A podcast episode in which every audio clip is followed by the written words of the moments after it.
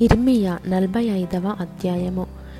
యూదరాజును యోషియా కుమారుడునైన యెహోయాకీము ఏలుబడియందు నాలుగవ సంవత్సరమున ఇర్మియా నోటి మాటను బట్టి నేరియా కుమారుడగు బారుకు గ్రంథంలో ఈ మాటలు వ్రాయుచున్నప్పుడు ప్రవక్త అయిన ఇర్మియా అతనితో చెప్పినది బారూకు ఇస్రాయేలు దేవుడైన యెహోవా నిన్ను గూర్చి ఈలాగు సెలవిచ్చుచున్నాడు.